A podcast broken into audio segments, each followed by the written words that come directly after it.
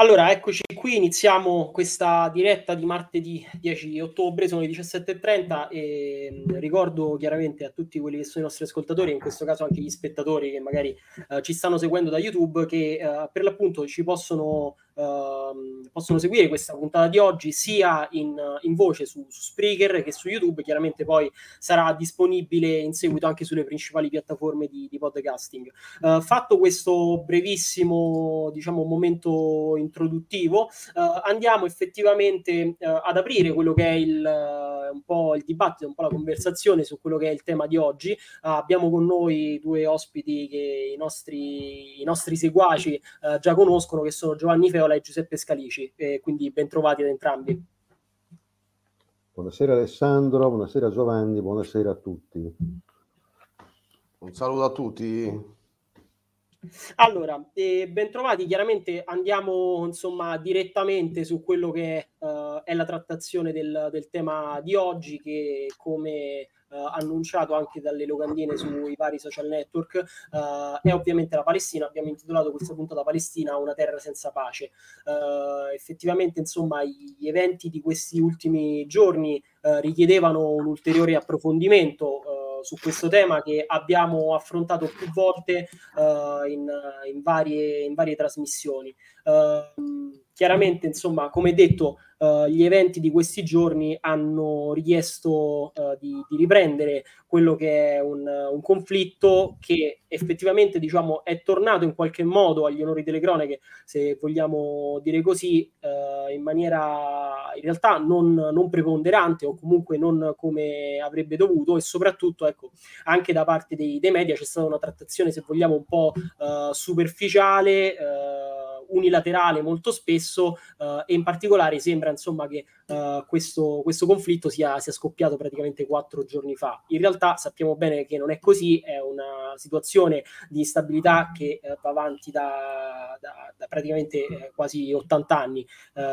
quindi ecco, inizierei proprio da questo punto di vista, se voi siete d'accordo, magari proprio con Giovanni, cioè quello che è stato un po' il, l'approccio di quelli che sono stati i media, soprattutto italiani, eh, rispetto agli eventi di questi giorni. Ecco Giovanni, tu come, che, che lettura sei riuscito a dare della, della, situazione rispetto a quelle che sono state dichiarazioni dei media? Sì, guarda, insomma, mm, confermo quello che, quello che dici, cioè, nel senso che eh, stando e seguendo no, uh, personalmente poco proprio perché eh, per, magari per chi può essere più vuole essere un po' più interessato diciamo a queste cose non ne cava un ragno dal buco, diciamo, perché fondamentalmente sia i giornali che la TV italiana, eh, se mentre eh, anni fa, ricordo, insomma, avevano anche su questa, eh, questo eterno conflitto, no? c'erano, le, c'erano le posizioni anche un po' più disparate, insomma, anche all'interno della, del, della, dell'arco costituzionale, voglio dire, no? cioè, eh, la stessa, i stessi rapporti con la Palestina, insomma, per esempio, erano rapporti, diciamo, anche a livello istituzionale di una parte della classe politica italiana e via dicendo. Insomma, senza per andare troppo a ritroso, però i media in questo momento eh, proprio stanno facendo quel servizio, quella servizio, per non dire, diciamo, danneggiando tutta una serie, diciamo, anche di, eh, di considerazioni che un cittadino potrebbe fare eh, facendo, come dici tu, in maniera giustissima, eh, facendo sembrare che questo conflitto è iniziato l'altro ieri perché dei terroristi sono usciti da uh, non si sa dove e eh, hanno attaccato, hanno attaccato la, uh, una popolazione insomma, di uno Stato, in questo caso di Israele. Diciamo, questa è un po' la narrativa, anche nei pochi talk show che ho visto o comunque che ho intravisto, eh, non c'è un dibattito, forse, non, non, c'è mai, diciamo, mettiamolo da questo punto di vista, cioè il livello è quello che è sempre, però da, uh, in questa situazione eh, ci si aspettava magari un, eh, visto che in passato sono esistiti diciamo dei contraddittori anche politici molto interessanti, eh, non, non, c'è nulla di tutto questo, il che ovviamente non facilita poi, eh, non perché eh, sia causa della televisione italiana, ma forse anche un eh, un aspetto diciamo della politica, in questo caso anche di quella italiana, ma forse anche più europea in generale, l'appiattimento completo diciamo su una posizione che ovviamente non genera mai nulla di buono questa cosa eh, no? eh, e non genererà nulla di buono anche nei, in eventuali poi eh, ipotesi di trattative di pace e via dicendo no? perché non, non è credibile poi eh, la parte che dovrebbe moderare non diventa più credibile. Questa è un po' insomma la sintesi di quello che possiamo dire. E ricordo il fatto che eh, um, proprio eh, a riguardo questo, cioè, eh, la, um, in Palestina c'è una crisi umanitaria invece che è viva tutti i giorni cioè, in Palestina ci sono due milioni e mezzo di abitanti, di persone che hanno bisogno di assistenza umanitaria. Uno, un milione e mezzo di queste, queste persone sono bambini. Il 95% degli abitanti di Gaza non ha accesso all'acqua potabile eh, perché l'acqua è contaminata e perché gli impianti di desalinizzazione vengono bombardati quotidianamente, non da ieri, ma quotidianamente dal Zahal dell'esercito israeliano. Quindi voglio dire, insomma, la situazione è più complessa, la guerra non è iniziata due giorni fa. Assolutamente. E guarda, chiaramente già abbiamo insomma toccato tutta una serie di punti che poi cercheremo di andare ad approfondire nel corso di questa puntata. Eh, secondo me una cosa magari che potrebbe essere utile è andare un attimo a fare una breve ricostruzione di quelli che sono stati uh, i fatti, proprio perché appunto c'è una carenza di informazione e soprattutto uh, si è parlato fondamentalmente di un unico evento che chiaramente uh, di, stato facilmente biasimabile, no? eh, sono arrivate un po' le condanne da tutto quello che è il mondo eh, politico, istituzionale, ma eh, non solo, mi riferisco ovviamente a quello che è accaduto all'interno diciamo, del rave party, del, del festival, come, come, lo si voglia definire. Eh, ecco, chiaramente, insomma, poi c'è stato praticamente un giudizio su tutto quello che poi uh, è, una, è, una, situazione che, come diciamo, va avanti da, da tantissimi anni, eh, per poi arrivare insomma a condannare Tukur eh, il, la Palestina, eh, il, il, mondo politico palestinese eh, e i suoi abitanti. Quindi magari vogliamo andare a fare un po' una ricostruzione del, degli eventi di questi giorni, quantomeno. Sì, tutto quanto hai detto Alessandro è la naturale conseguenza del quadro dell'informazione che abbiamo in Italia, ma direi non soltanto in Italia, anche guardando così anche distrattamente testate programmi stranieri, la musica cambia veramente poco se ci riferiamo al mondo occidentale. Sembra che sia ormai normale aver abbandonato ogni tipo di eh, visione prospettica storica e quindi di conseguenza appunto ogni tipo di approccio critico, vedendo appunto quali sono le parti in causa quali sono gli interessi contrapposti in quell'area geografica che è sempre stata di importanza vitale, non soltanto per il Mediterraneo, ma anche per tutto il vicino Medio Oriente, per il rapporto nord-sud e via di questo passo. Per cui eh, tutte le informazioni che noi abbiamo si riferiscono soltanto a fatti assolutamente tragici, che nessuno vuole nascondere la, la situazione, tragici per l'una e per l'altra delle parti in causa.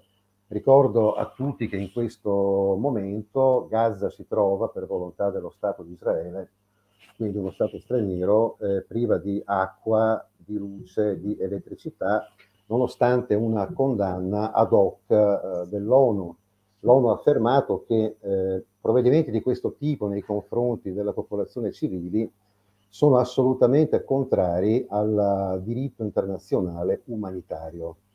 Noi sappiamo che dal 1948, cioè la, la data della Nakba, cioè della catastrofe, quando venne proclamato unilateralmente lo Stato di Israele, cominciò appunto la diaspora dei palestinesi o comunque la loro non voluta assolutamente sudditanza. Ecco, da quella data le vessazioni contro una delle due parti sono costanti e più volte l'ONU con delle risoluzioni ad hoc è intervenuto, ma non in questi ultimi anni, nel corso dei decenni, eh, contro alcune politiche dello Stato di Israele, politiche di apartheid, eh, la colonizzazione che significa l'occupazione di ulteriori territori appartenenti palestinesi e messa a disposizione appunto di israeliani e così via. Il governo israeliano dal suo punto di vista non ha mai accettato questi vincoli da parte dell'ONU, ha sempre continuato imperterrito la sua politica, tra virgolette, espansionistica. Basti guardare le carte geografiche che per fortuna in questi giorni un po' sono circolate a livello anche di social media, com'era la Palestina appunto nel 1948, eh, qual era la presenza appunto ebraica e come si è trovata poi negli anni 50, negli anni 60, al tempo della guerra di sei giorni, negli anni 70, al tempo della guerra del Kippur, lo Yom Kippur, più volte, guerra più volte richiamata proprio a proposito degli ultimissimi avvenimenti, negli anni 80 fino ad arrivare ai nostri giorni. A che cosa si è ridotta la Palestina, diciamo, come entità? Entità in quanto assolutamente non è uno Stato, è una, una serie di territori che non, non hanno nemmeno un rapporto di continuità, una serie di territori che non possono gestire una politica estera, eh, non possono gestire commerci, nessun tipo di attività se non sotto la supervisione appunto di un altro Stato che è Israele. Eh, tutto questo assolutamente non trova dei punti di comparazione attualmente a livello mondiale, ciò nonostante si continua ad affermare che Israele è l'unica democrazia presente in quella zona, l'unica democrazia a difendere i valori dell'Occidente, eh, per questo motivo comunque senza se e senza ma va difesa. L'importante sarebbe eh, all'interno di drammi di questo tipo assumere appunto una mentalità storica, una mentalità critica che ci permetta di considerare sine Iraq studio, insomma, senza posizioni preconcette, eh, che cosa sta succedendo, altrimenti corriamo il rischio di non comprendere assolutamente nulla. Dunque, il popolo palestinese si trova attualmente diviso, giusto per tentare di rispondere alla tua, alla tua domanda, in due zone. La striscia di Gaza, che tutti noi conosciamo, che è una sorta di carcere a cielo aperto dove eh, vivono circa 2 milioni di abitanti con una altissima percentuale densità di popolazione per chilometro quadrato una popolazione che eh, non gode di eh, particolari assistenze e che si trova eh, governata da una entità politica, Hamas, fondata nel 1987, in rotta, questa Hamas, con eh, l'autorità nazionale palestinese che si trova in Cisgiordania, a Ramallah, quella guidata in maniera molto debole, soprattutto in questi ultimi anni, da Abu Mazen.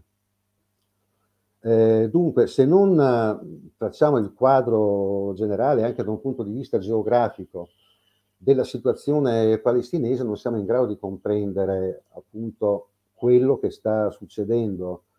La frustrazione che si nota a livello soprattutto di giovani generazioni, come è stato notato da alcune fonti indipendenti, questo soprattutto nella striscia di Gaza, unita alla assoluta mancanza di un futuro, assoluta mancanza di prospettive, dovuta all'assenza di un reale interesse da parte della cosiddetta comunità internazionale.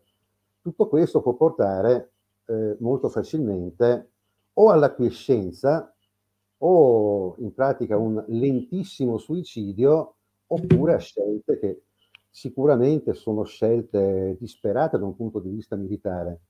Perché? Perché guardiamo la potenza dal punto di vista dello Stato di Israele. Eh, teniamo conto dei 24 miliardi di dollari che Israele destina tutti gli anni per le spese militari.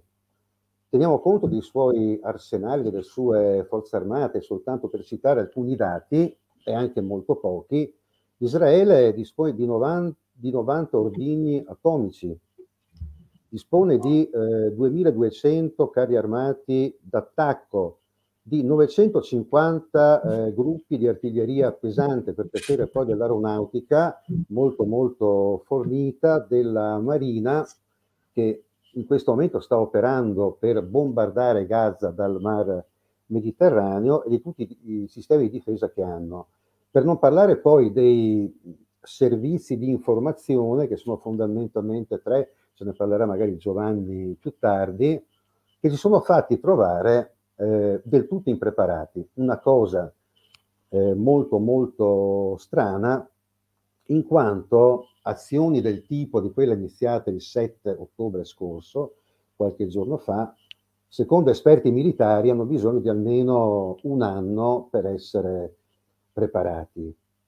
Ecco, qualcuno potrebbe pensare che fino al 7 di ottobre tutto fosse andato bene, ma eh, citiamo soltanto due casi tra i moltissimi.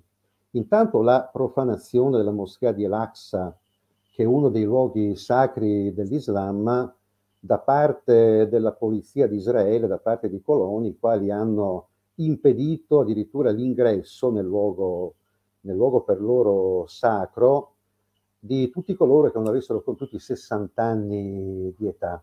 Incidenti in quella zona eh, di Gerusalemme, al Quds per gli arabi, eh, ne capitano in pratica tutti gli anni.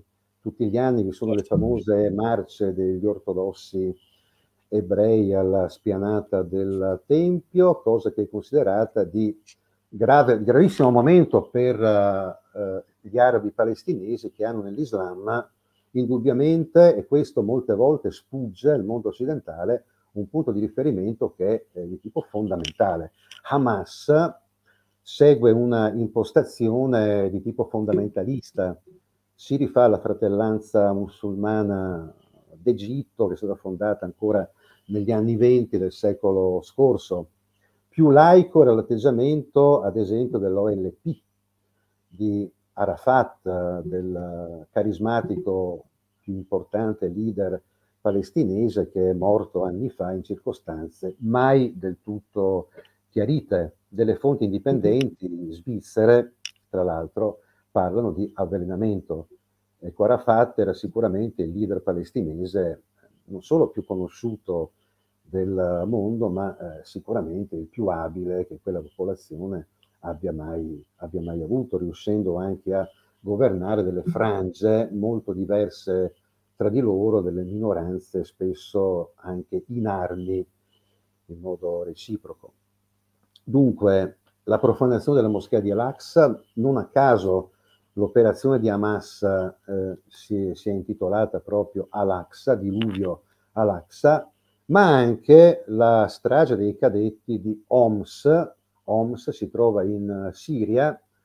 In Siria, pochi giorni fa, pochi pochissimi giorni prima dell'attacco eh, palestinese contro Israele, a Homs, appunto, nella sede dell'Accademia Militare, sono arrivati dei droni che hanno provocato, la, droni telecomandati, che hanno provocato la morte di un centinaio di cadetti e un centinaio di loro familiari, una strage veramente orribile, di cui, diciamo così, le cronache nazionali, i media mainstream non hanno assolutamente parlato. Chi può esserci dietro questi attentati? Su Al-Aqsa ovviamente non ci sono dubbi per quanto riguarda i cadetti e gli ufficiali di Homs, si è parlato di, una, di un attentato del Daesh, cioè dell'ISIS, dello Stato islamico, molto strana la questione, in quanto, parlando anche prima con Giovanni Feola, è noto ormai che il Daesh in Siria conta pochissimo, eh, controlla soltanto delle zone molto limitate all'interno del paese. Teniamo conto che mh, apertamente per una sorta di legittima difesa preventiva, Israele in questi ultimi anni ha bombardato con droni o direttamente più volte basi militari siriane dell'esercito regolare siriano, quindi un paese sovrano, provocando gravi danni. Ricordiamo che la Siria sta fronteggiando ormai da tempo una lunghissima guerra contro l'ISIS e contro le forze ribelli, di quelli che un tempo qua in Italia, non so per quale motivo, chiamavano ribelli moderati, forse perché erano così foraggiati da qualche potenza occidentale, palese e occulta. Quindi quanto accaduto il 7 ottobre non è accaduto improvvisamente, c'erano delle certo. avvisaglie, giustamente dicevi che abbiamo fatto diverse trasmissioni sulla Palestina, una nel 21, ricordo, una nel 22, questa, quindi una trasmissione all'anno, e più o meno ci ritroviamo a parlare delle, degli stessi problemi, cioè di un popolo che si trova alle prese con un potere sovrastante, in pratica illimitato, e che deve guardarsi anche da, quegli stati che in teoria dovrebbero essere dalla loro parte, cioè dagli stati arabi, dagli stati islamici, che spesso hanno delle, delle posizioni politiche mh, conflittuali non soltanto tra di loro, ma anche nei confronti dello stesso mondo palestinese. Assolutamente, guarda, eh, Beppe, anche tu hai messo diciamo, in campo tantissimi punti che eh, andremo, cercheremo di approfondire nel corso di questa, di questa puntata. E, mm, a questo punto partirei proprio diciamo, dal, dall'inizio della, della, tua disamina, cioè il discorso che hai fatto in merito a quella che è la cartina geografica effettivamente uh, della, della, Palestina. E, mm, cartina che effettivamente potrebbe diciamo cambiare prossimamente no Giovanni? Eh, perché insomma importanti sono state delle dichiarazioni non solo di Netanyahu ma anche eh, se non vado errato dell'ambasciatore israeliano in Italia eh, che hanno praticamente affermato l'esigenza di eh, compiere delle operazioni militari nel territorio di Gaza, eh, volte proprio a eliminare quella che per loro eh, insomma sarebbe, stando a quanto affermano, eh, una, una, minaccia. No? E quindi effettivamente ci si può, che cosa ci si può aspettare nei prossimi tempi da questo punto di vista? Allora, sicuramente quello che sta accadendo in questi giorni è un qualcosa di mai visto. Allora, noi um, ovviamente non possiamo paragonare questo alle guerre arabo-israeliane, no? Perché qui eh, di, non abbiamo una, uh, una, guerra fra stati, cioè come magari può essere la guerra dei, dei sei giorni, come, come ha, ci ha ricordato prima Peppe, no?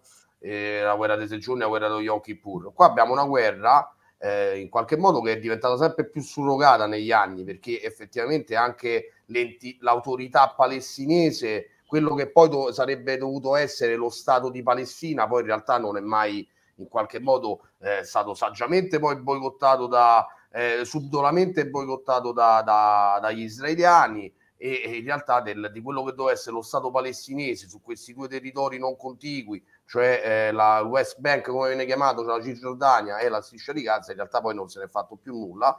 Non se ne è fatto più nulla anche perché c'è stata sempre una grande conflittualità interna tra le fazioni palestinesi, eh, fazioni che diciamo fino a metà degli anni Ottanta erano fazioni diciamo tutte secolari provenienti da, da, dal mondo del socialismo arabo e anche dalla parte diciamo del, del, del, del eh, dei gruppi marxisti-leninisti no? insomma la maggior parte erano nessuna di queste organizzazioni vi faccio questa premessa perché oggi si parla molto di mm, è diventato un accostamento sempre più uh, eh, portante anche nella nostra stampa il discorso di causa palestinese e terrorismo islamico no? Ovviamente 30 anni fa non poteva essere accostata questa cosa perché gran parte di queste organizzazioni erano organizzazioni la- laiche, erano organizzazioni secolari, molte provenivano da quel mondo che poi si era formato sui, sui giovani ufficiali degli anni 30, quindi quel mondo panarabo del, del socialismo arabo, molti provenivano, insomma, molti gruppi provenivano in realtà più dalla, dalla, dalle, insomma, dalla vicinanza anche con l'Unione Sovietica, quindi dai gruppi eh, anche maoisti o marxisti-leninisti. Allora, Tutta questa cosa esplode a fine anni 80 con la prima intifada, come ci ricordava Peppe, ehm, Hamas che significa proprio eh, ehm, Arakat al-Mukawava al-Islamia, cioè movimento di resistenza islamica. Nel, nel, suo nome non ha neanche il, il nome di Palestina, eh. Eh, quindi movimento di resistenza islamica. Nasce nell'87, nella prima intifada.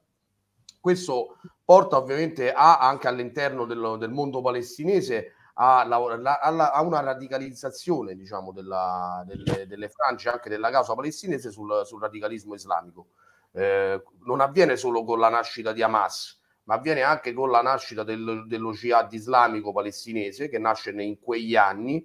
Lo jihad islamico palestinese è ancora su posizioni forse ancora più diciamo eh, radicali. Eh, io non dico estremiste, sinceramente, perché eh, Hamas, eh, anche se in realtà nella nostra percezione lo sono, Uh, Hamas uh, è il braccio diciamo operativo e il braccio a tutti gli effetti politico in Palestina del, della fratellanza musulmana. La fratellanza musulmana è un movimento che nasce in Egitto negli anni 20 ed è un, movimento diciamo rifor- nel loro contesto è un, movimento riformatore dell'Islam politico. Eh, che voglio dire con questo? Voglio dire che per i fratelli musulmani eh, che nas- nascono nel, se non sbaglio, proprio nel 1928, eh, quindi eh, pochi anni dopo la fine dell'impero ottomano, è un momento particolare anche per le, per le, per le masse arabe, no? che anche loro fino a quel momento erano stati sotto un impero fondamentalmente, no? sotto un sultano, eh, sotto un'autorità politica.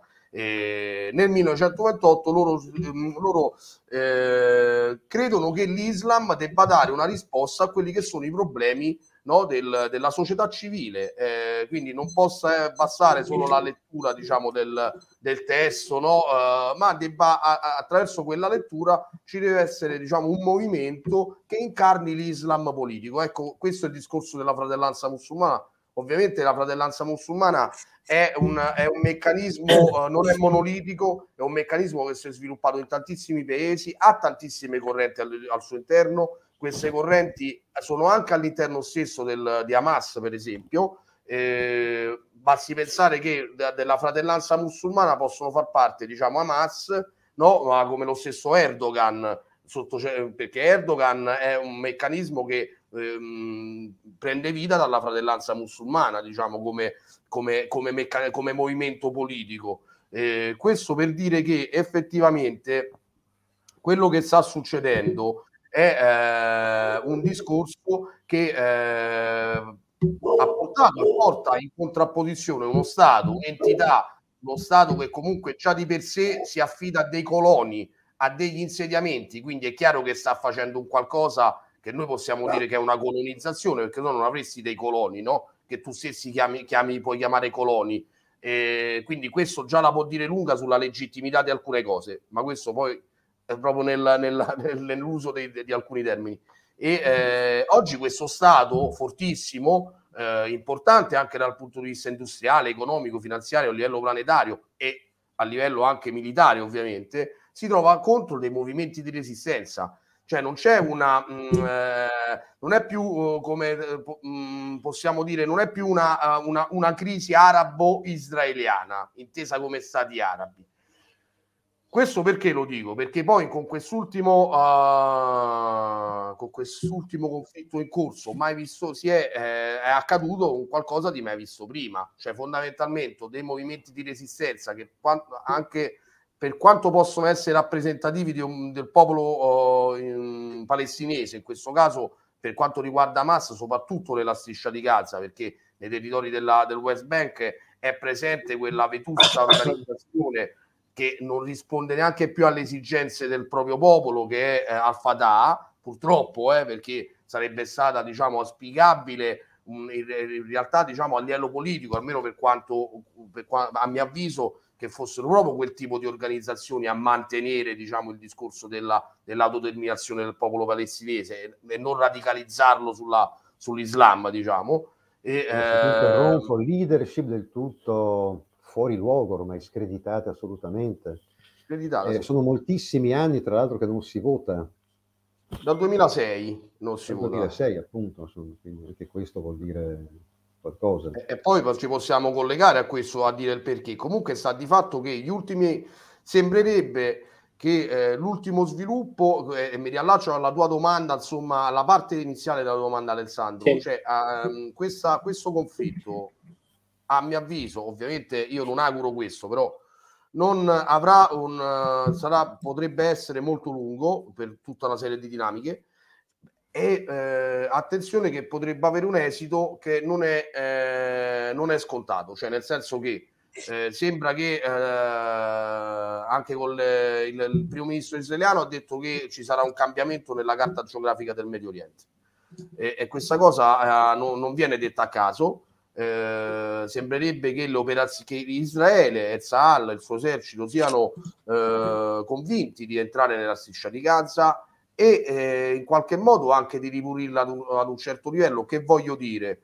Eh, voglio dire creando tutta una serie, tutta una centinaia di migliaia di profughi. Non a caso oggi c'è stato un, un, un tira e molla con l'Egitto perché l'Egitto ha già chiuso il valico di Rafa, eh, quindi come per dire poi ogni paese, sapete, no, su queste, sul discorso dei profughi, profughi fa il suo meccanismo anche, diciamo, di salvadanaio, voglio dire, eh, come per dire, non voglio due milioni di profughi dentro casa, però se eh, Saal va in profondità con operazioni terrestri ovviamente l'esito è, è, è catastrofico, eh? Mm, cioè, co- mm, sarebbe un esito con migliaia e migliaia di morti, eh, però eh, c'è, c'è, questo in prospettiva. Non a caso la reazione, eh, l'ultimo comunicato delle brigate Qassam, che sarebbero l'ala militare di Hamas con il loro portavoce Abu Obeida, di poche ore fa, eh, ha avvisato gli israeliani di, eh, di un massiccio attacco missilistico su Askelon, che è la città più vicina alla striscia di Gaza, dando un ultimatum agli israeliani per lasciare la città, dicendo se voi volete, fa- se voi volete pulire la striscia di Gaza dalla presenza dei palestinesi, noi puliremo le città più vicine a noi dalla presenza de- degli israeliani. Questo è un po' il paradigma. Ovviamente, eh, finisco questo, questa parte di intervento, eh, c'è da considerare una cosa, che anche questa eh, mai accaduta prima in questi numeri di centinaia e centinaia di ostaggi che Hamas ha, ha in mano e portati nella striscia di Gaza, maggior, molti dei quali non sono neanche cittadini israeliani o comunque non sono solo cittadini israeliani, ma hanno anche doppio o triplo passaporto. Quindi è un discorso perché se a livello militare Saal entra, ammesso che sia così preparata, perché poi l'urban war è un meccanismo dentro una striscetta con due milioni e mezzo di abitanti non è una cosa proprio semplice per, anche per l'esercito più tecnologico al mondo. E eh, c'è poi tutto questo, questo, questo meccanismo de, de, degli ostaggi e su quelli si intavoleranno secondo me le trattative eh, a un certo punto. Insomma questo è un po' il, il discorso Certo, tra l'altro, insomma, hai fatto riferimento proprio al, al valico di frontiera situato in Egitto. Mh, diciamo, stavo chiaramente con varie pagine aperte. Ho visto che Re Abdullah di Giordania ha ordinato l'invio di aiuti verso la striscia di Gaza, così riporta Rai News. Uh, insomma, l'invio di aiuti umanitari. Eh, tocca, se, tocca vedere, scusati, Tro, tocca vedere se gli sì. israeliani fanno passare. Insomma, vuol dire. allo stesso certo, tempo, certo. il Re di Giordania ha fatto passare anche dei C100 C17 Globemaster delle forze speciali americane che sembra stiano rifornendo o comunque portando specialisti insomma in dote all'esercito israeliano. Insomma. Certo, certo, è proprio questa, sì, sì, proprio questa notizia però effettivamente ci dà un attimo modo di ampliare quello che è il discorso rispetto ai paesi del Medio Oriente o del vicino Oriente, come abbiamo insomma eh, più volte definito, perché effettivamente una, un'altra cosa interessante è che in queste ore più volte è stato chiamato in causa l'Iran con Teheran, eh, è interessante anche andare a vedere quelle che sono state diciamo le dichiarazioni o comunque le reazioni eh, in, in, Libano, in Arabia Saudita, in Turchia, cioè è un panorama effettivamente abbastanza, abbastanza complesso. Riusciamo magari ecco, ad andare a, a vedere come uh, si muovono e come hanno risposto uh, i vari stati rispetto a questi eventi, in particolare ecco, magari l'Iran che è stato quello un po' più al centro della situazione in queste, in queste ore, almeno da un punto di vista, come dicevamo, eh, mediatico e di dichiarazioni fatte molto spesso anche da altri, no? Sì, sentiamo qualche spunto perché il quadro è veramente molto molto sfaccettato con tantissime sfumature e come abbiamo visto negli ultimi decenni, quindi financo a partire dal 48 con alleanze a geometrie variabili. Magari non tutti ricordano che all'inizio lo Stato di Israele era appoggiato dall'Unione Sovietica proprio nel 48 per la questione ideologica anche legate ai kibbutz, ai lavoratori diretti, e così via. Ecco, giustamente citavi l'Iran, che è un po' il convitato di pietra. Intanto una cosa abbastanza strana, perché uno dei rappresentanti di Hamas l'altro giorno ha dichiarato noi abbiamo avuto l'appoggio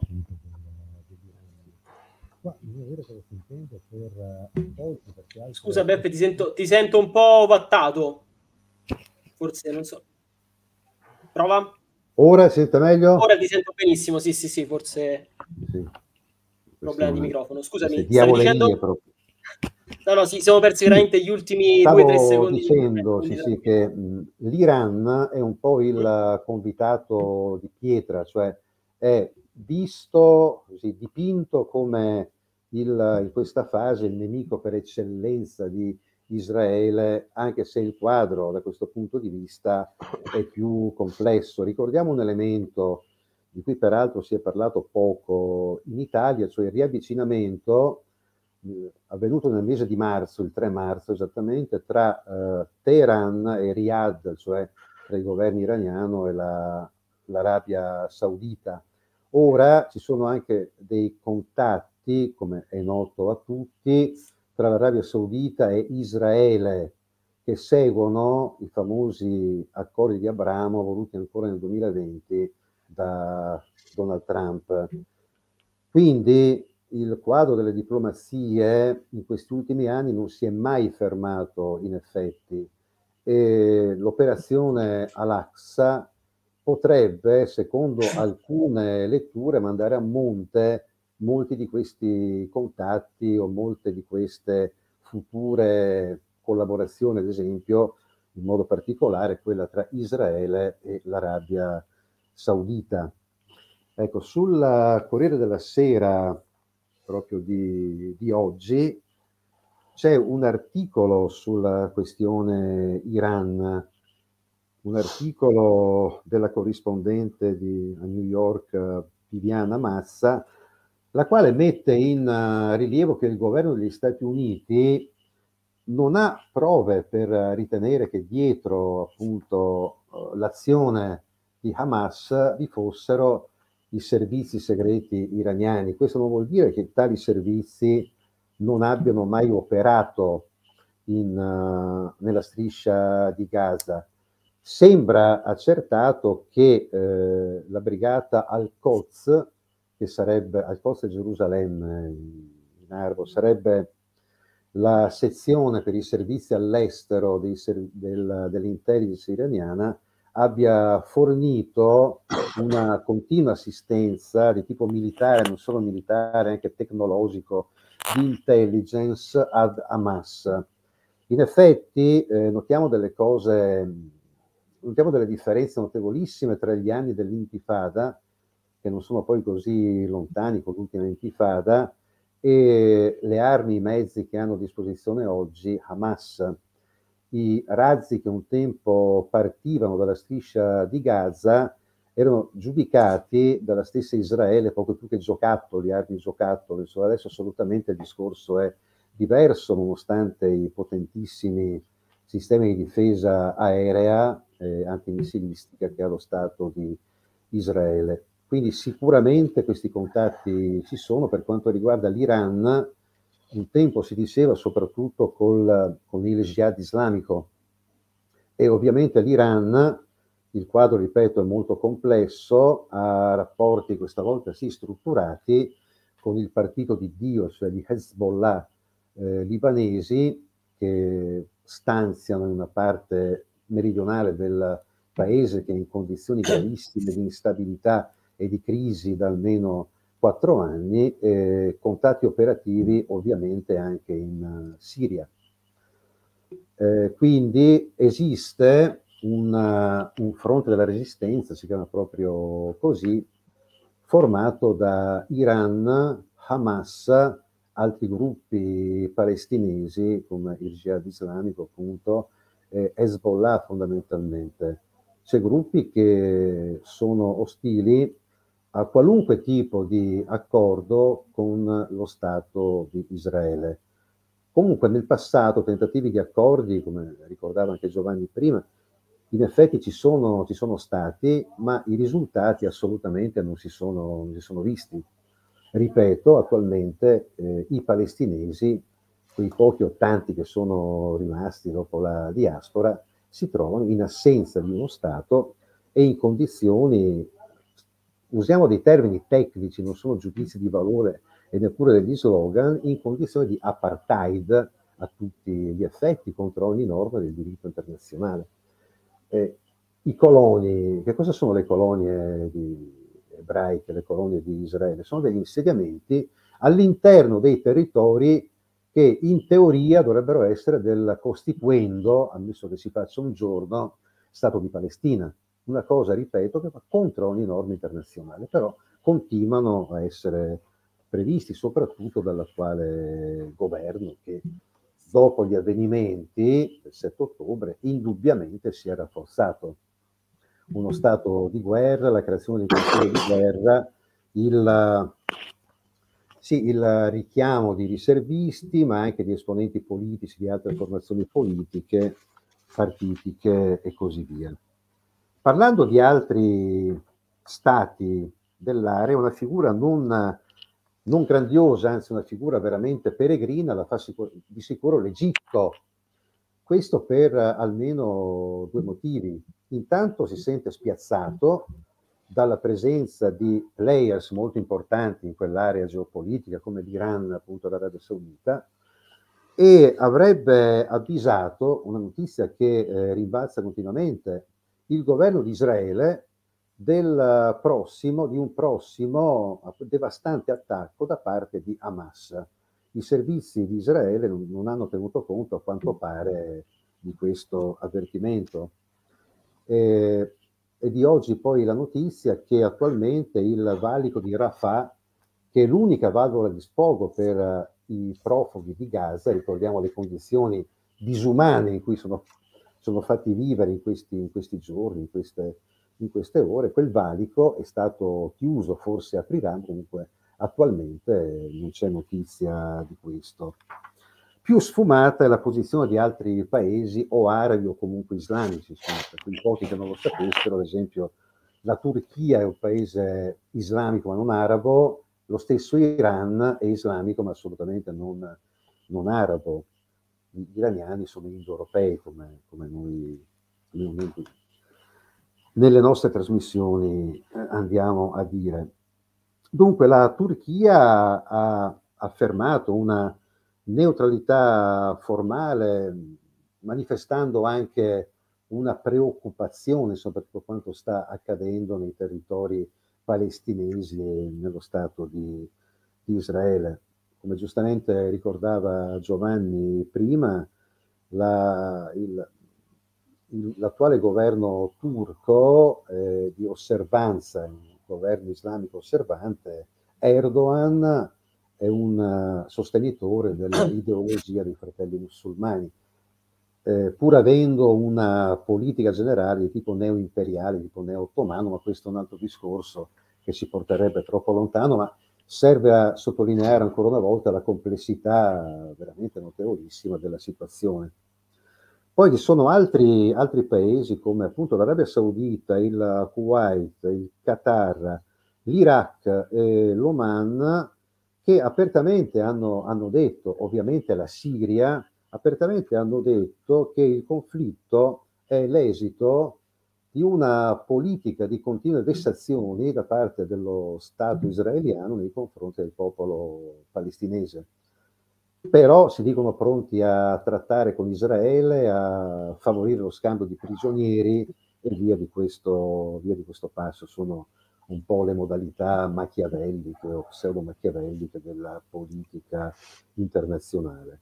Preoccupazione anche da parte delle, di due delle superpotenze, cioè Russia e Cina, mentre, come tutti noi sappiamo, proprio ieri è stato un vertice dei paesi occidentali più importanti o comunque più allineati agli Stati Uniti un vertice organizzato da Biden che ha visto la partecipazione di Francia, Germania e del governo attuale italiano, cioè i vari movimenti, partiti della destra conservatrice in Italia, non soltanto in Italia, eh, seguono molto da vicino la situazione, sostenendo in maniera assolutamente acritica, senza se, senza ma, eh, lo Stato di Israele in tutte le sue sfaccettature, in tutte le sue azioni.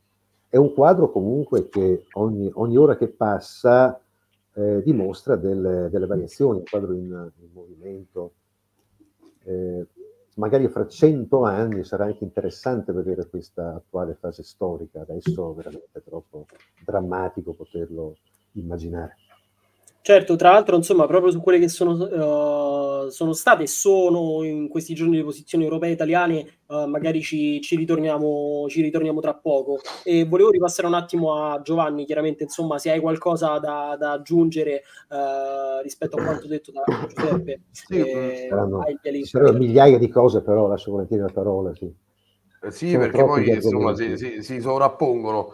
Comunque sì, insomma, ho preso alcuni appunti di cose che volevo aggiungere. Allora, sicuramente... Sì, infatti ho visto che scrivevi, perciò ho detto... Sì, scrivevo perché eh, in virtù anche del, no, di, di, quelle che sembrano essere oggi le cose anche più eh, che stanno agli onori di cronaca, no? quindi Hamas che eh, attacca diciamo per la prima volta perché fino all'altro ieri era tutto, tutto tranquillo insomma da quelle parti quindi attacca questi terroristi che attaccano diciamo gli israeliani e eh, questo Stato che è l'Iran che sta dietro diciamo le quinte perché insomma mm, faccio un po' il paradigma delle, delle, delle notizie no? Voglio dire come stanno girando allora eh, e su questo mi riallaccio diciamo ai rapporti fra questa organizzazione Hamas e l'Iran e, ehm, allora come, dice, come abbiamo detto insomma abbiamo sottolineato effettivamente eh, il, l'Iran diciamo ha, ha, sempre, ha, ha aiutato nell'organizzazione uh, molte, molte diciamo, di questi uh, movimenti di resistenza arabi, eh, quello diciamo uh, più, più, in link col Teheran è proprio l'Hezbollah libanese, eh, nato anch'esso diciamo negli anni Ottanta. Poi abbiamo detto che nella, nel discorso palestinese eh, eh, ha, ha, sempre diciamo, avuto questo link diciamo, prioritario con lo jihad islamico palestinese che è presente nella striscia di Gaza e che ha il, invece nella Cisgiordania ha il suo quartier generale a Jenin. Non a caso proprio da quelle parti in Cisgiordania stanno, è, è, sono le zone insomma in questo momento un po' più accese da, da questo punto di vista. Con Hamas i rapporti sono stati diciamo altalenanti negli anni. Eh, mh, dovuti a cosa? Ci sono stati rapporti diciamo già negli anni 90 fondamentalmente eh, l'Iran ha sempre diciamo, avuto questo link con Hamas. Ripeto che Hamas non è un movimento monolitico perché essendo come ho cercato di spiegare prima all'interno anche della fratellanza musulmana ed essendo Hamas diciamo praticamente sono i fratelli musulmani palestinesi eh, ci sono posizioni diciamo che vanno da quelle più estremiste diciamo nel mondo islamico quindi diciamo pro salafite a, a, a, a posizioni insomma anche più mediane o uh, diciamo più moderate. Quindi eh, Hamas anche diciamo, ha questo, questo meccanismo. Insomma, um, nel tempo quindi i rapporti con l'Iran si sono sviluppati. Eh, all'inizio eh, per un decennio non sono stati tro- rapporti troppo intensi in quanto eh, c'era un, un, rapporto molto più collegato molto più stretto con la fratellanza per esempio musulmana egiziana no? che è quella poi insomma la, l'origine della fratellanza musulmana almeno fino al 2013, eh, cioè a quando venne poi eh, man- al colpo di Stato di Al-Sisi contro Morsi, perché ci ricordiamo il periodo del, no, del Mubarak viene primavera araba, Mubarak viene insomma defenestrato e per due anni circa la, i fratelli musulmani egiziani che pure all'inizio stavano un po' in finestra a tutte quelle proteste di piazza, ma in maniera diciamo saggia, tra virgolette, poi prendono il potere col Morsi, viene cacciato da questo colpo di Stato del Sisi, a quel punto diciamo i rapporti fra Hamas e l'Egitto si interrompono in qualche modo o comunque si interrompono in gran parte, insomma, mai del tutto, ma si interrompono in gran parte. L'Iran, l'Iran entra, eh, diciamo, l'Iran entra in contatto perché i contatti precedenti già li aveva, soprattutto con l'ala militare di Hamas che sono eh, le brigate al-Qassam, mentre con la leadership politica si bloccano le situazioni per via del conflitto civile eh, del cosiddetto eh, della cosiddetta guerra civile siriana eh, dove la fratellanza musulmana e quindi Hamas si schiera apertamente contro Assad e ecco in, sostegno di, dei fantomatici ribelli moderati che in realtà in quel momento erano quelli dell'esercito libero siriano eh, poi infiltrato da elementi di Jabhat al-Nusra che praticamente altro non era che Al-Qaeda in Siria. Anche quella è una galassia poi insomma particolare, quindi non andremo oltre, oltre diciamo oltre l'argomento. E, ehm, allo stesso tempo però un riavvicinamento c'è perché la, l'ala militare di Hamas in realtà mh, non in qualche modo non agevola la leadership politica di Hamas stessa in questa, in questa battaglia, diciamo, eh, anti-siriana, anti-iraniana e via dicendo. Consideriamo che fino al 2011 uno dei quartieri generali di Hamas all'estero era proprio a Damasco, diciamo, come organizzazione.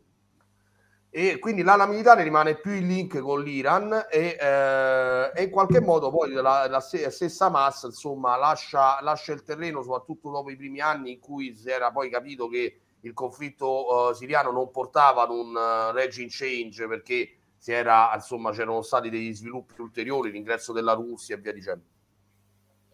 Ma il momento focale del, del cambio di relazioni eh, che diventano ancora più intense è nel 2000, uh, tra il 2016 e il 2017 quando la leadership, quando cambia la, leader, il, la leadership di Hamas stessa e quindi quando Khaled Mashal viene eh, capo dell'ufficio politico che aveva passato la sua, la sua leadership, no? la sua, il periodo della sua leadership a Doha in Qatar, mentre eh, succedevano tutte queste guerre primavere arabe, viene insomma in qualche modo sostituito dall'attuale capo di Hamas che è Ismail Haniyeh. Allora, già tra i due c'è una differenza abissale, se vogliamo, anche eh, data da questo esempio. Uno risiedeva a Doha, mentre Ismail Haniyeh risiede ancora tutt'oggi dentro a, a, a, alla striscia di Gaza dove è nato. Quindi c'è un cambio, c'è un ritorno per il movimento alla striscia inteso come interesse politico, no? mentre la leadership di, eh, di Khaled Meshal era una leadership più d'accordo con i paesi del Golfo, no? diciamo insomma un po' passatemi il termine di eh, di accomodamento e manovalanza, insomma, per quelli che erano gli interessi di quegli stati. E a quel punto anche i rapporti con l'Iran si intensificano, non erano mai venuti meno, soprattutto con l'ala militare, si intensificano e l'Iran comincia, diciamo, tutta una sua eh, ovviamente eh, influenza dal punto di vista militare. Hai ricordato prima Beppe, ha ricordato il, no, il, mm, il discorso insomma del, del Hezbollah piuttosto che eh, dello jihad islamico eh, e, e, soprattutto diciamo di un cambio eh, di eh, tattiche e armamenti non indifferenti ah, eh, che porta poi a questo discorso di oggi. Eh, allo stesso tempo però c'è un riavvicinamento poi a sua volta anche col Qatar che in realtà è il vero finanziatore ancora tutt'oggi del, di, del movimento della resistenza islamica di Hamas. Sono, questo per quanto riguarda i rapporti diciamo, tra Hamas e... Per quanto riguarda il discorso degli accordi, eh, è chiaro che confl- questo conflitto da una parte lo si può leggere non esaustivamente, quindi come ho già avuto modo di ribadire, insomma, da parte mia, eh, non, non, si può leggere solo in questo, in questo, contesto, ma è sicuramente un abbattimento diciamo, di quello che poteva essere il riavvicinamento, il, la normalizzazione dei rapporti da Arabia Saudita e Israele, perché questa è una bomba tra le mani dei sauditi e, ehm, e di tutti i paesi del Golfo, ad eccezione degli Emirati Arabi Uniti, che è l'unico paese arabo che in questo momento ha condannato in maniera, diciamo, senza giri di parole, la, la, l'attacco palestinese a, ad Israele, gli Emirati Arabi Uniti. Eh, anche lì si gioca una leadership sul, sul Consiglio del Golfo, non, non indifferente. Faccio una, una, piccola parentesi. Basti notare, diciamo, eh, le posizioni anche tra i due paesi, Arabia Saudita e Emirati Arabi Uniti, la guerra in Yemen. Praticamente eh, eh, con uh, una, un, un, un, terzo fronte aperto, da, uh, aperto, dagli Emiratini contro i Sauditi. Insomma, lì si giocano parecchi, parecchi, parecchi meccanismi. E, e, poi un altro accordo è quello sicuramente eh, con la regia che era avvenuto con la regia di, eh, cinese, è quello fra Arabia Saudita e Iran che è a rischio. Perché? Anche se secondo me ha meno a rischio ovviamente di quello di Arabia Saudita e Washington, ehm, scusate, Israele, ma è a rischio perché è chiaro che eh, e secondo me si potrebbe spiegare tutto questo eh, tirare l'Iran per la giacchetta, passatemi il termine a livello diciamo pubblico, perché è chiaro che l'Arabia Saudita non può declinare al suo ruolo di leader dei paesi arabi musulmani. Eh, le, eh, le, città sante sono in Arabia Saudita, eh, l'Arabia Saudita vuole un riavvicinamento con tutti questi movimenti e con tutti questi paesi, allo stesso tempo vuole salvare, vuole salvare l'accordo con Israele perché vuole essere una, una, la potenza egemonica dei paesi arabi riconosciuta da Israele stesso. Questo è il contesto, diciamo, del... Non a caso si dice che nella, negli accordi di normalizzazione i sauditi abbiano chiesto eh, non solo diciamo, il discorso per la causa palestinese, ma quello ovviamente sarebbe di facciata, ma abbiano chiesto anche eh, la, l'autorizzazione, passatemi il termine, del, di, del, del, di, poter accedere a, a, un arsenale di, ter, di, deterrenza nucleare anche in funzione antiraniana, eh, magari nucleare tattico, insomma, voglio dire, non, non missili strategici, eh, e, e, soprattutto ha un discorso, diciamo, di, e questo, questo rivolto a Washington, di avere gli stessi pacchetti eh, di, a livello qualitativo e quantitativo di, a, di tecnologie militari a disposizione di Israele sembrerebbe che questo diciamo perché poi l'accordo fra questi due paesi deve vertere su qualcosa no? è, è, è quello che abbiano, hanno chiesto i sauditi sembrerebbe diciamo proprio una, una, una, leadership paritaria di Israele per quanto riguarda loro ovviamente eh, riguardanti i paesi arabi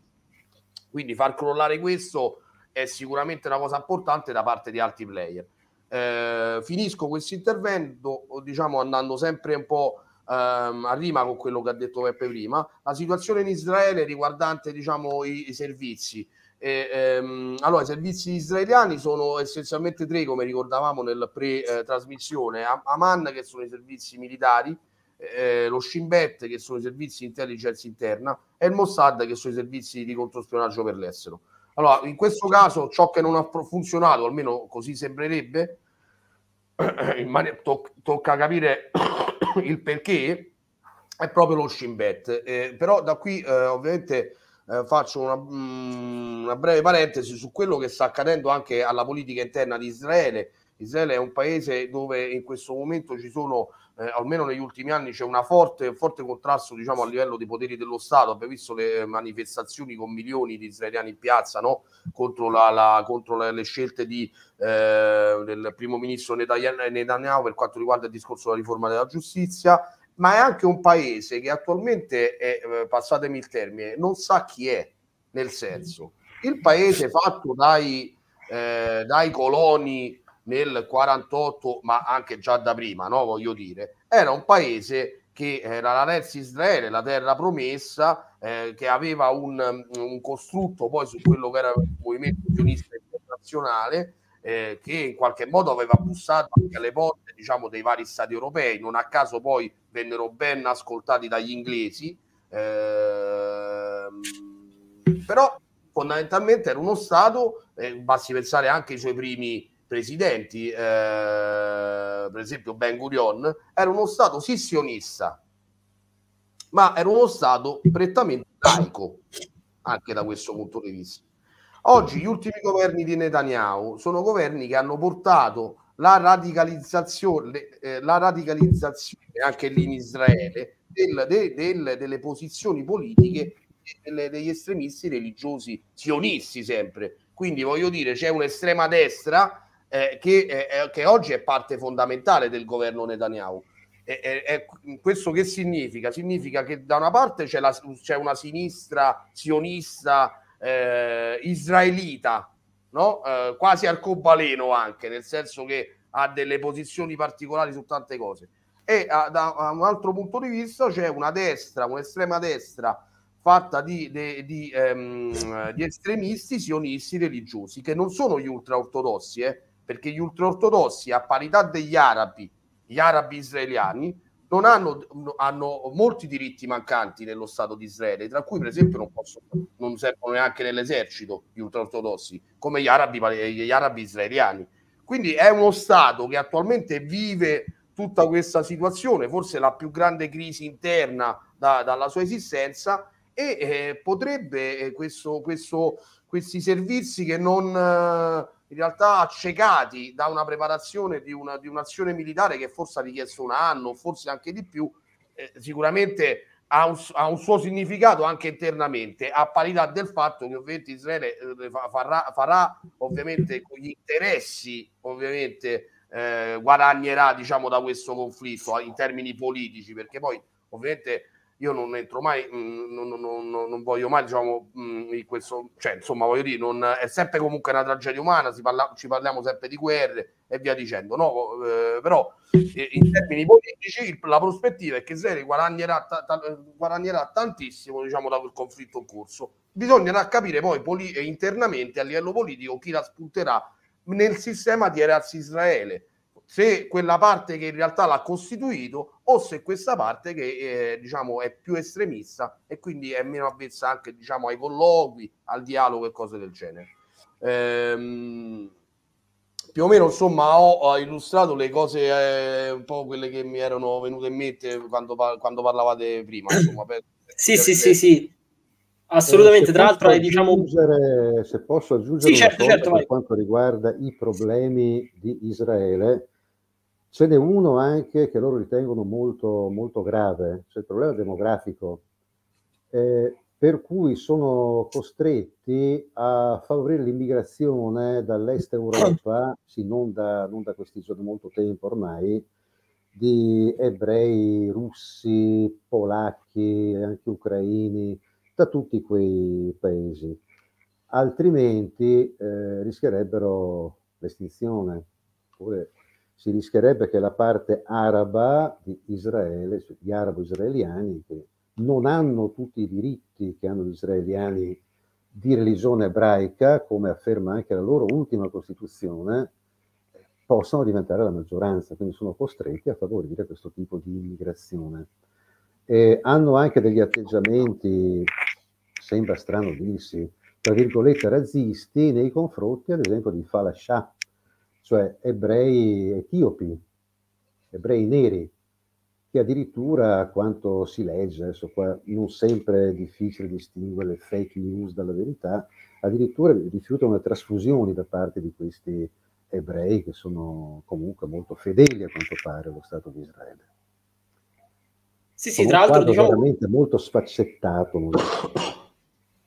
Assolutamente, tra l'altro, proprio diciamo con queste ultime parole, sia mm, tue di Peppe che uh, di Giovanni, avete insomma un po' anticipato quella che era un'altra domanda che vi volevo porre, cioè effettivamente quella rispetto alla situazione israeliana, che è un, un organismo all'interno tutt'altro che monolitico, e mi fa piacere in particolare che ci si sia soffermati poi su quella che è la realtà dei coloni, che in qualche modo abbiamo visto anche in questi giorni. Uh, a differenza magari dei cittadini eh, israeliani, insomma, del, dei, dei, primi tempi, che in qualche modo erano, tra virgolette, gli irriducibili, pronti a, a dare il tutto per tutto, se vogliamo, per quella terra, oggi invece il, la popolazione, eh, i cittadini israeliani sono probabilmente eh, i più secolarizzati, mi si passi il termine nel, nell'aria, e chiaramente questa cosa si riflette anche, come dicevi tu, Peppe, mh, poc'anzi, da un punto di vista, da un punto di vista demografico. No? Sì, sì, chiaramente vediamo. un problema centrale, veramente.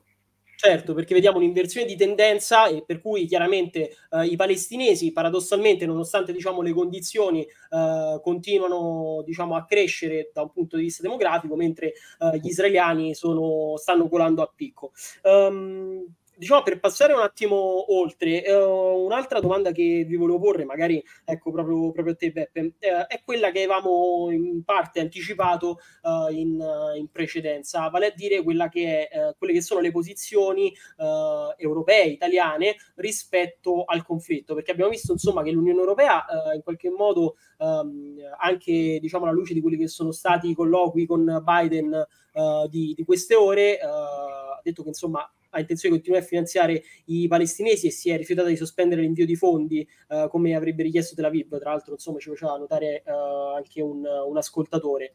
E dall'altro lato invece vediamo uh, diciamo delle, delle, manifestazioni a cui siamo, siamo oramai abituati e soprattutto si gioca molto spesso anche una, una, guerra delle parole, come l'abbiamo definita più volte, perché uh, mi riferisco ovviamente a quello che è stato l'incontro uh, della Meloni con uh, il capo della comunità ebraica di Roma, che eh, diciamo è stato proprio nel, nel, pomeriggio. E interessante, diciamo, sono state le sue parole perché ha detto che uh, il governo e comunque l'Italia uh, si impegnerà nella lotta all'antisemitismo sotto qualsiasi aspetto. Ecco, anche da questo punto di vista c'è un errore non solo ideologico, ma forse proprio ideologico, se vogliamo, no? Perché si, si tende ancora una volta diciamo, a confondere un po' le carte, le carte in tavola eh, per ritirare fuori insomma il solito, il solito spauracchio eh, e eh, diciamo combattere questo solito nemico che sarebbe l'antisemitismo. Ecco,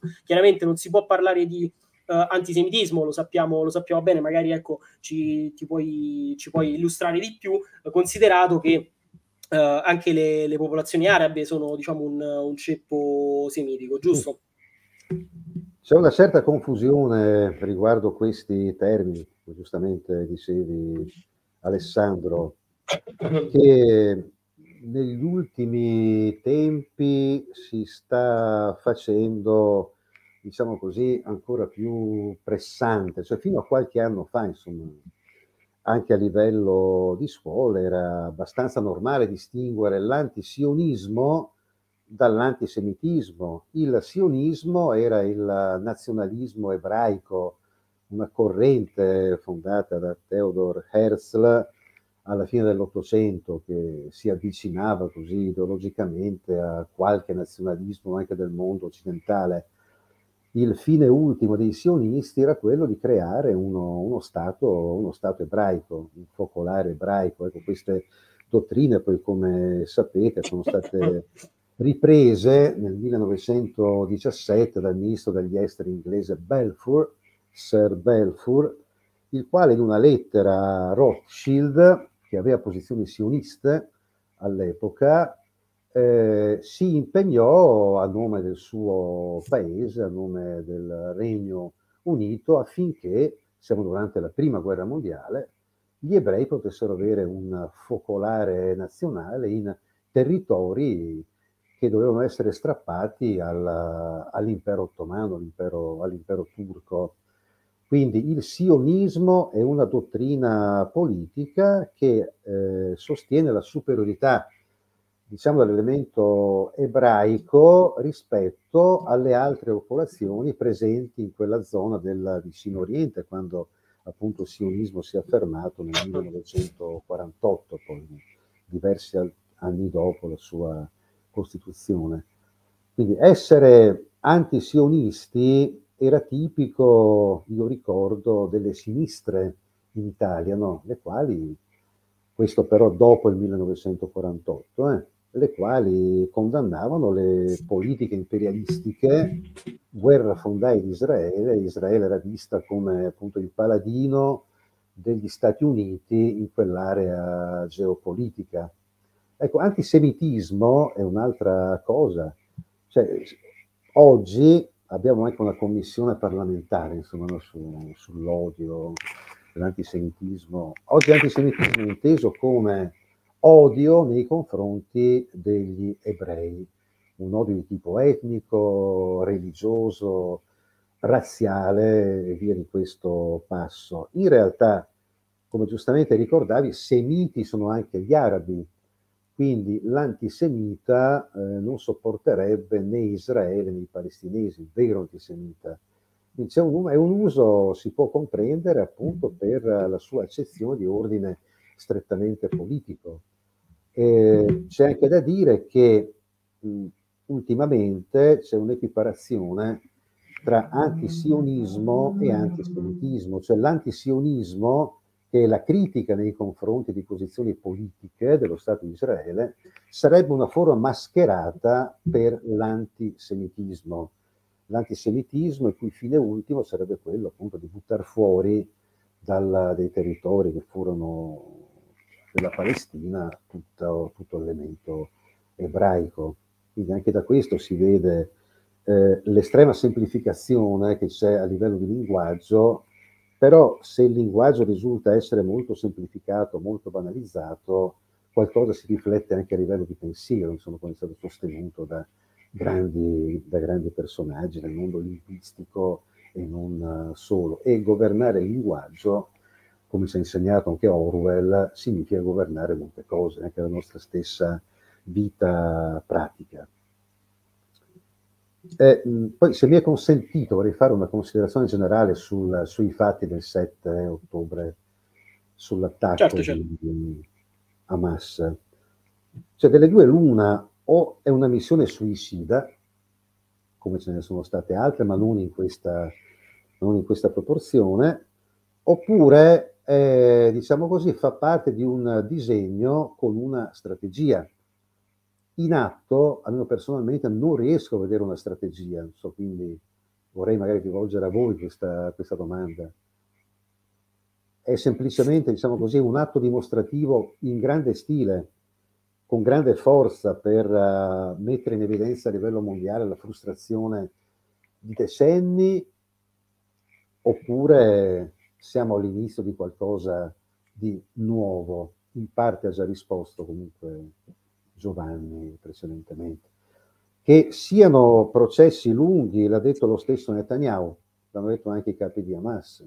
Sarà una guerra molto lunga, noi la vinceremo. Eh, bisogna vedere cosa sarà dopo questa, dopo questa guerra.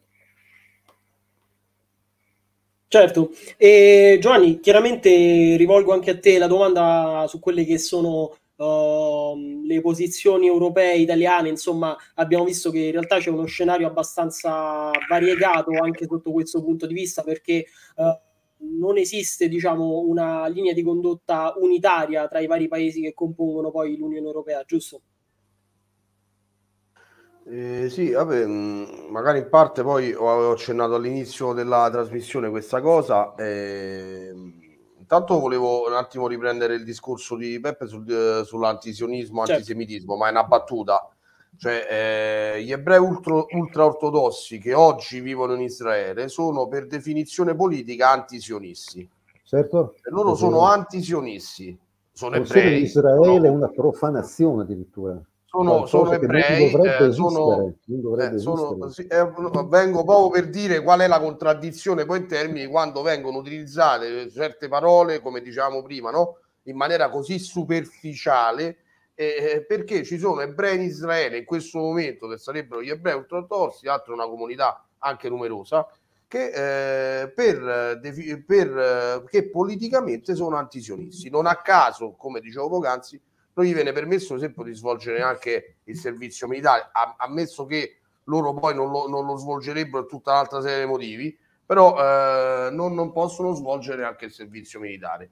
Quindi la situazione è più complessa di come, come appare, ma dirsi, definirsi antisionista non è come ci vogliono, ce la vogliono far passare ormai da decenni e eh, in questa maniera subdola, stupida e eh, che, che insomma è superficiale, e disse antisionisti, eh, ci sono, esistono ebrei al mondo che sono antisionisti, quindi se, se, un ebreo può essere antisionista, lo può essere indubbiamente anche, non so, eh, un, qualco, un qualche altro cittadino del mondo fondamentalmente, perché è una contrapposizione ad una linea politica creata a fine 800, prima non esisteva, eh, creata a fine 800 e eh, a livello ideologico eh, che porta a questa cosa, quindi che porta anche a questa escalation, por- che porta a queste guerre. Sul discorso del, della posizione europea, ripeto, voglio mh, mm, comunque dei vari paesi europei rispondo su più o meno quello che ho detto all'inizio. Cioè, a me non, non sembra di. Uh, non, non, l'ho seguita tanto, dico la verità, insomma, proprio in questi due o tre giorni, eh. però non, sem- non, mi sembra che. Eh, e questo è un, è un grave danno al, mm, proprio per il. Mm, per, per questi meccanismi di conflitto, perché quando posizioni di interi stati a livello politico della loro leadership, dei loro governi, non, non, non si eh, in qualche modo non ci, non ci, si trovano posizioni anche di eh, moderazione, no? E allora certo. poi diventa difficile uh, andare a, a fare da, a, da, da, parte insomma a due, a due meccanismi in conflitto, siano essi lo Stato o un movimento o comunque quello che sono e, eh, e questo è secondo me ehm, qualcosa che soprattutto noi e parlo dell'Italia non dovremmo permetterci per tutta una serie di motivi per la vicinanza che abbiamo sempre avuto eh, al, comunque a tutti i popoli del Mediterraneo mettiamola certo. così certo. per una posizione che anche nei momenti più brutti della guerra fredda, insomma, poi potremmo andare su tantissimi discorsi anche interni, diciamo, eh, anche, eh, però insomma c'è stato sempre un mantenimento di queste relazioni, di, eh, di questa diciamo legittimità di, di, di, questi, ehm, di, di queste, mh, sia della, diciamo, dei palestinesi, sia per quanto riguarda il discorso diciamo, israeliano. Quindi appiattirsi eh, su una posizione blastandola e condannandola eh, senza, senza possibilità di avere contatti, la vedo anche una cosa abbastanza miope da parte, da parte di un dei, di governi statali, tutto sommato, eh, perché poi ricordiamoci, eh, eh, insomma, c'è, una, c'è questa parte vicina che eh, ci sono le palestinesi, esistono, ci sono dei movimenti politici che li rappresentano e eh, insomma uno Stato non dovrebbe diciamo, blassare tutto questo o, accontentarsi di una parte, anche in lungimiranza, di avere contatti eh, con una parte diciamo, della loro autorità, che sarebbe l'autorità nazionale palestinese, in questo caso Al-Fatah, che è chiaramente un, uh, un, qualcosa che prima o poi io penso diciamo Palestina uscirà di scena eh, perché eh, siamo insomma è, una, è, è, un meccanismo politico morente. Su questo volevo eh, aggiungere questa cosa ehm, perché le, le, generazioni anche diciamo e, e, le, e le, modalità di, di, di, rivolta insomma dei palestinesi cambiano anche, anche gli stessi palestinesi si sono la parte forse l'ultima loro generazione, i, fantomati, i, i, fantomatici leoni di Nablus, no? Questo gruppo diciamo di ragazzi, mettiamola così, che eh, praticamente si, eh, si, sono rivoltati all'occupante eh, senza prendere ordini né, né, dal Fatah né da Hamas eh, né da altre organizzazioni, perché anche nelle nuove generazioni eh, palestinesi c'è un po' uh, un, c'è parecchio malcontento comunque ormai delle, delle vecchie organizzazioni politiche eh, che, ha, che, ormai da decenni guidano diciamo, la, la causa palestinese. No? Quindi insomma anche lì ci sono meccanismi in, in, in cambiamento e ehm, non riconoscerli come tali eh, eh, secondo me non è una cosa ecco per l'appunto non è una cosa intelligente soprattutto da parte nostra che abbiamo parte nostra come politica italiana eh, che abbiamo sempre avuto poi un occhio diciamo su quella parte del mondo un occhio importante insomma questo, questo non, non, non voglio aggiungere altro. Eh, un'ultima cosa di, eh, invece aggiungevo riguardante eh, quelli che sono gli attacchi insomma eh, avvenuti anche eh, in Siria. Ehm, in Siria non sono avvenuti solo attacchi nei confronti diciamo del, dell'esercito siriano noi abbiamo ricordato la strage dei cadetti di qualche giorno fa. In Siria avviene sistematicamente eh, un tipo di operazione ed ecco lì sull'intelligence eh, israeliana evidentemente si dimostra ancora diciamo all'altezza del compito eh, evidentemente ma oh, questa è una battuta la mia nel senso che eh, sono stati sistematicamente eliminati negli ultimi dieci anni in Siria eh, moltissimi degli alti ufficiali sia dell'Hezbollah libanese sia, del, sia, sia degli iraniani sia di altre forze. Insomma, quindi voglio dire, è chiaro che questa guerra non è una guerra, eh, non, è, non, non, è, non è più solo una guerra diciamo tra palestinesi no, all'interno diciamo dei territori, ma è una guerra che ha eh, degli scenari molte volte anche asimmetrici, nel senso eh, non è più una guerra convenzionale perché non ci sono più gli stati arabi che al massimo oggi fanno un supporto diciamo indiretto per lo più delle volte diciamo, sulla causa palestinese, eh, perché poi se andiamo a verificare gli stati che più aiutano diciamo, la causa palestinese, se sono l'Iran, l'Iran come ricordava prima Peppe non è un paese arabo, se sono la Turchia, la Turchia non è un paese arabo, quindi voglio dire insomma c'è un po' un declino della, della, della, della no, del panarabismo sulla, sulla causa stessa palestinese. Detto questo, quindi è chiaro che eh, lo scenario, eh, rispondo almeno eh, in parte, anche se in parte poi l'avevo accennato, lo scenario diciamo che eh, futuro potrebbe essere sicuramente, bisogna vedere questa operazione militare eh, effettivamente nella pratica, perché adesso stanno parlando le armi, quindi è chiaro che sono le armi insomma, che, che, de- che decideranno eh, fino a che punto si arriva insomma, no, su questa situazione, però io non trascurerei dei meccanismi molto più importanti, cioè, eh, nel senso che, come ho detto poc'anzi, se Israele entra nella striscia di Gaza e lo entra in maniera eh, questa volta secondo me non fa l'operazione chirurgica per andarsi a prendere una persona perché di, ost- di ostaggi ce ne sono a centinaia. Mm, se ha intenzione di far sfollare un po' come un po' pogrom sovietico eh, due milioni e mezzo di, di palestinesi da striscia di Gaza e buttarli in Egitto insomma capite bene che la cosa si allarga ulteriormente. Eh, in realtà vedo che anche per quanto uh, sicuramente la risposta israeliana sarà cattivissima, pesantissima e purtroppo non, uh, non, sarà fermata da niente e da nessuno, ecco lì dove è molto importante poi che avvenga che ci sia anche la diplomazia da parte di altri stati, no? Perché se no uno c'è chi ha le mani legate in qualche modo e chi ha le mani libere e questo non è giusto certo. proprio a, a livello proprio insomma certo. etico, dire, no? E, eh, qui, e quindi, detto questo, eh, bisogna vedere anche gli israeliani dove si spingeranno. È, però eh, anche loro, secondo me, hanno, mh, eh, devono fare bene i conti. Ma è chiaro che c'è un discorso di, eh, di violenza in atto, ma eh, un'operazione profonda e eh, risolutrice dentro la striscia di Gaza, se viene portata avanti, cambierà e, riprendo le parole di Netanyahu, cambierà la carta del, e quindi sarà successo qualcosa di veramente grande. E, una, e, e si aprirà una fase eh, che, di cui non possiamo immaginare eh, perché là significherebbe 2 milioni e mezzo di profughi palestinesi in Egitto. Voi sapete bene che i palestinesi dove sono stati profughi poi sono stati cacciati eh? cioè anche a ragion veduta molte volte insomma ci ricordiamo dal Libano ci ricordiamo da, in alcuni casi dalla Giordania, dalla Siria stessa, voglio dire, no? Perché comunque è un fattore destabilizzante anche interno per i paesi. Quindi c'è tutta una serie di cose da, uh, da poter considerare e eh, per, la, lo, lo, vediamo, ci, ce ne renderemo conto, secondo me, da dove si spingeranno le armi e in che modo.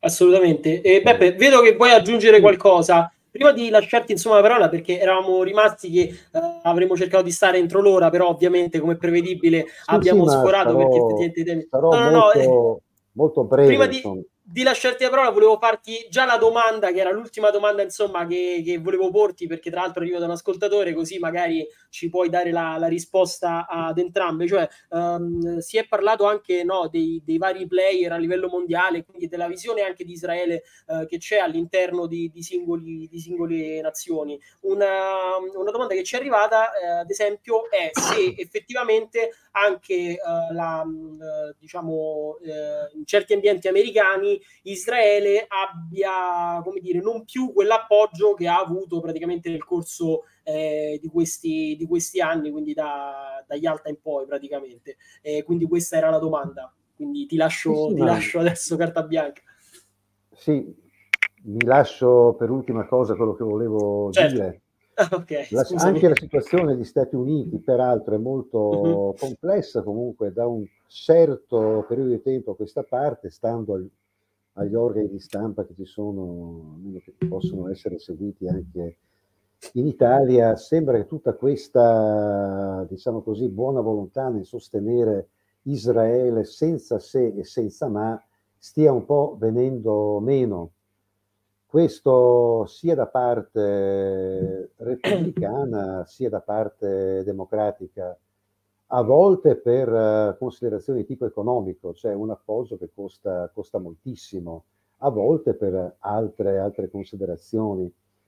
Esistono poi dei, so, a livello intellettuale, alcune, alcune personalità di origine ebraica che hanno delle posizioni molto particolari.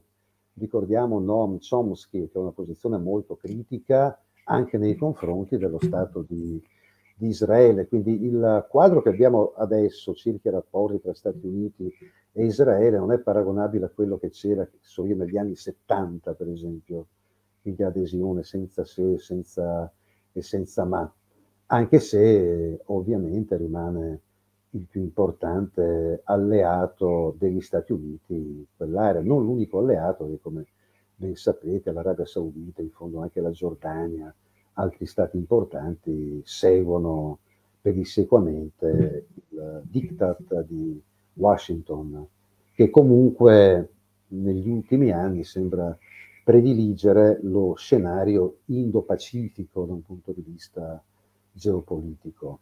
Ecco, quello che volevo dire riguardava eh, un'eventuale azione diplomatica. Qui sarebbe veramente un'occasione molto importante, un'occasione storica per uh, l'Europa Troppe volte abbiamo detto che da questo punto di vista l'Europa non è uno Stato, in quanto non ha una politica estera unitaria. Cioè, ogni Stato europeo ha una politica estera nazionale e questo oggettivamente nelle relazioni internazionali per grandi aree appunto politiche è un vulnus, è una ferita. Quindi quando l'Europa riuscirà a darsi un'unica voce in fatto di politica estera potrà avere quel ruolo che merita da tanti punti di vista. In fondo la questione palestinese, la questione di Israele è una questione che ci riguarda troppo da vicino. Eh, certo.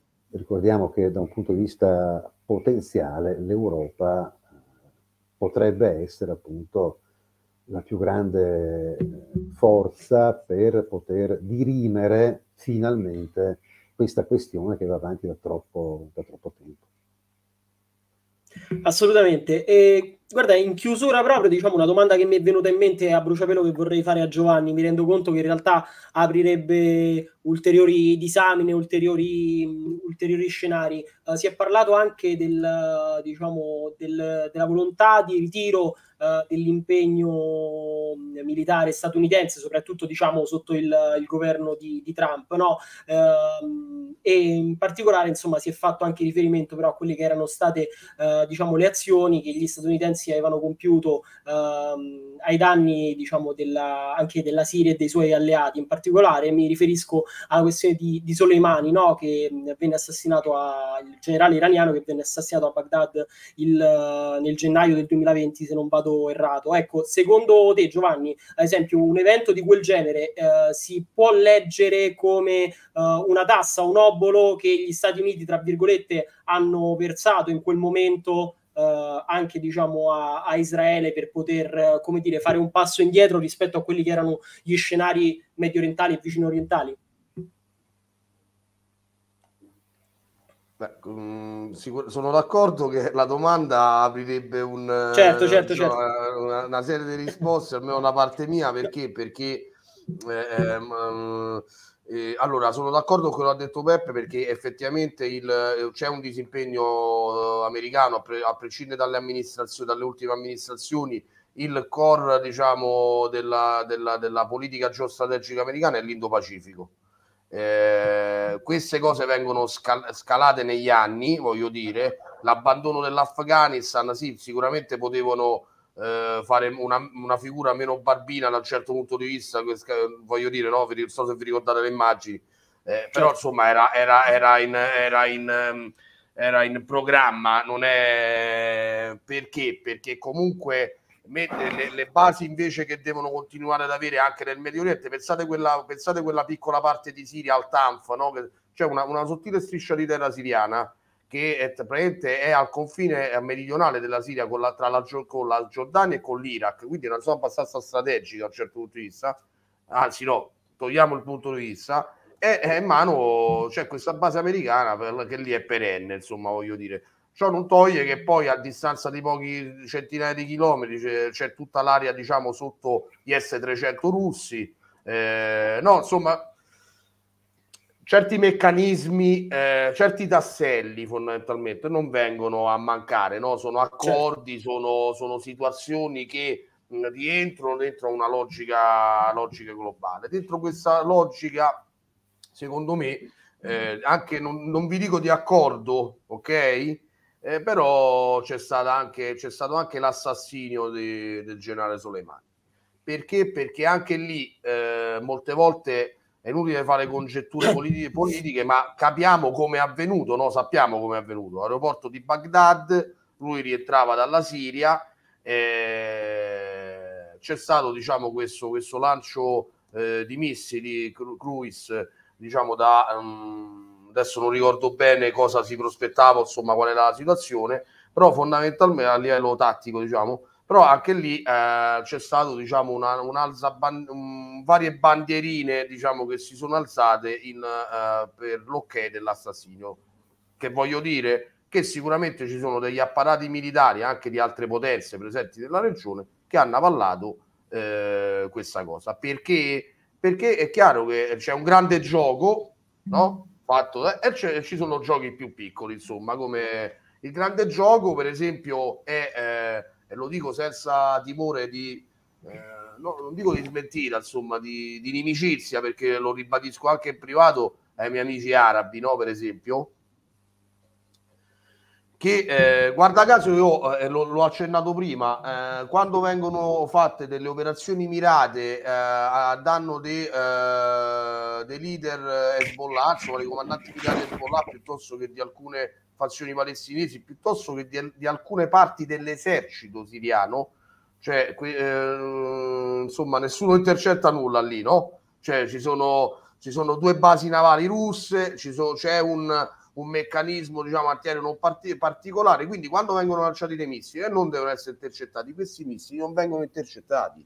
Cioè, non, eh, facciamoci a capire perché sennò non, eh, non abbiamo diciamo dei pezzi mancanti o nella migliore delle ipotesi pensiamo che eh, veramente il mondo si affronti diciamo come, come sulla tavoletta di risico, come sul tavolo di risico, non è così. Ci sono diciamo dei, delle, delle, dei, dei, meccanismi che denotano diciamo poi accordi più alti e da più alto livello e, eh, perché mh, inevitabilmente dal punto di vista logistico no, certe cose non potrebbero accadere. Mi riallaccio al discorso e concludo il mio intervento anche perché sto veramente con il tempo strettissimo, mi dispiace tantissimo, è la domanda che ci poniamo sul fatto adesso che è successo in, in Israele, cioè come al netto che eh, Hamas si, si sia addestrata benissimo, poi tra l'altro c- ci potrebbero essere delle chicche importanti da dire, loro uh, hanno utilizzato, diciamo, hanno imparato e questo diciamo lo devono agli iraniani tutta una serie di, di tattiche sul non utilizzo diciamo, dell'elettronica, eh, quindi diciamo veramente con i pizzini, insomma, perciò hanno messo forse più di un anno a organizzare una cosa del genere. Ne, nelle unità d'attacco diciamo, del, eh, delle brigate al-Qassam hanno utilizzato i, loro diciamo, migliori guerrieri, sono orfani, nel senso che non hanno famiglia e a Gaza, come sapete meglio di me, di orfani, di orfani, orfani ce ne sono parecchi, perché questo perché denota un discorso di riservatezza anche a livello personale. Quindi hanno utilizzato tutti i meccanismi di segretezza, però è questo un punto. L'altro punto potrebbe essere la divisione interna in Israele tra le istituzioni, come abbiamo detto prima, ma questo non, non basta spiegare un'operazione del genere. Ci, ci, sono sicuramente dei fattori che ci sfuggono e che noi non possiamo conoscere, perché non possiamo pensare che una cosa del genere mai avvenuta avviene con eh, su tutta la linea, addirittura con degli assalti dalle spiagge, quindi via mare. E, e non possiamo pensare che eh, insomma eh, questa cosa avviene solo perché uno è bravo e l'altro sta dormendo. Insomma, ci, so, c'è, c'è, ci sono sicuramente altre cose che influiscono. Bisognerebbe, eh, non tutti, eh, sono pochissimi gli stati che hanno la capacità di un'intelligence globale, no? Perché ammesso che de- non debba essere forse uno Stato confinante, ovviamente, no? Può essere uno Stato che ha un'intelligence mondiale, satellitari, satelliti e via dicendo, che permette una cosa del genere, o quantomeno che agevola una cosa del genere. E siccome di Stati con queste, eh, con queste prerogative non, ce n'è sicuramente uno la fa da padrona, però ce n'è più, anche più di uno. Evidentemente c'è un dialogo che noi non, non, non sappiamo, non immaginiamo, non, non, capiamo il perché, però c'è questa cosa un'operazione così non... Certo. Questa è un'operazione, alla fine è un'operazione convenzionale sta facendo Hamas, eh? anche se non se lo può permettere, non c'ha mezzi pesanti, non c'ha, è un'operazione convenzionale, cioè sta attaccando Israele eh, su, tutta, su tutta una linea di fronte, passatemela così, eh, non è il, come dicevamo, eh, il, la, la, rappresaglia dentro al, alla, alla, jeep che passa in, nei vicoli o piuttosto il lancio di il, il, lancia e scompari insomma, con i razzi fino come poteva accadere fino a qualche anno fa. Questa è un'operazione convenzionale, asimmetrica, ma, ma convenzionale e ha tutte delle prerogative che anche politiche, insomma, voglio dire. Assolutamente. Allora, a questo punto noi siamo arrivati a un'ora e 35 di trasmissione, ripeto, a fronte dell'ora che ci eravamo preventivati, ma uh, forse avevamo anche già previsto, insomma, che ci saremmo dilungati un po' di più. Uh, io andrei insomma a chiudere, ovviamente io vi, vi ringrazio per il contributo che avete, avete portato oggi, chiaramente uh, interventi come sempre eccelsi e di livello. Ovviamente, eh, insomma, come, come, radio, come Cultura Europa, eh, continueremo insomma a, a, parlare, a commentare uh, tutta questa, questa, situazione che è in corso uh, tra Israele e la Palestina e a questo punto magari ci riserviamo anche uh, di fare una, una, puntata nuovamente nei prossimi tempi per commentare e per analizzare gli sviluppi del, del conflitto. Quindi io ringrazio ancora una volta Giovanni Feola e Giuseppe Scalici per essere stati questo pomeriggio qui con noi. Grazie a voi, grazie a tutti, arrivederci a presto, buonasera. Grazie. L'ultima cosa, chiaramente invito tutti quelli che sono i nostri ascoltatori e in questo caso gli spettatori di iscriversi al canale di YouTube, seguirci su Spreaker e andare a recuperare questa puntata nel caso se la siamo persa anche sulle principali piattaforme di podcasting e fare anche un salto sul sito culturaeuropa.eu dove nel caso possono anche effettuare una donazione per migliorare i mezzi diciamo, di, di, comunicazione che purtroppo come sappiamo non sono mai abbastanza essendo una realtà autofinanziata. Finito questo momento autopromozionale allora effettivamente vado a salutare nuovamente i nostri ospiti ma anche i nostri uh, ascoltatori e spettatori e gli do appuntamento alla prossima quindi ciao a tutti di nuovo.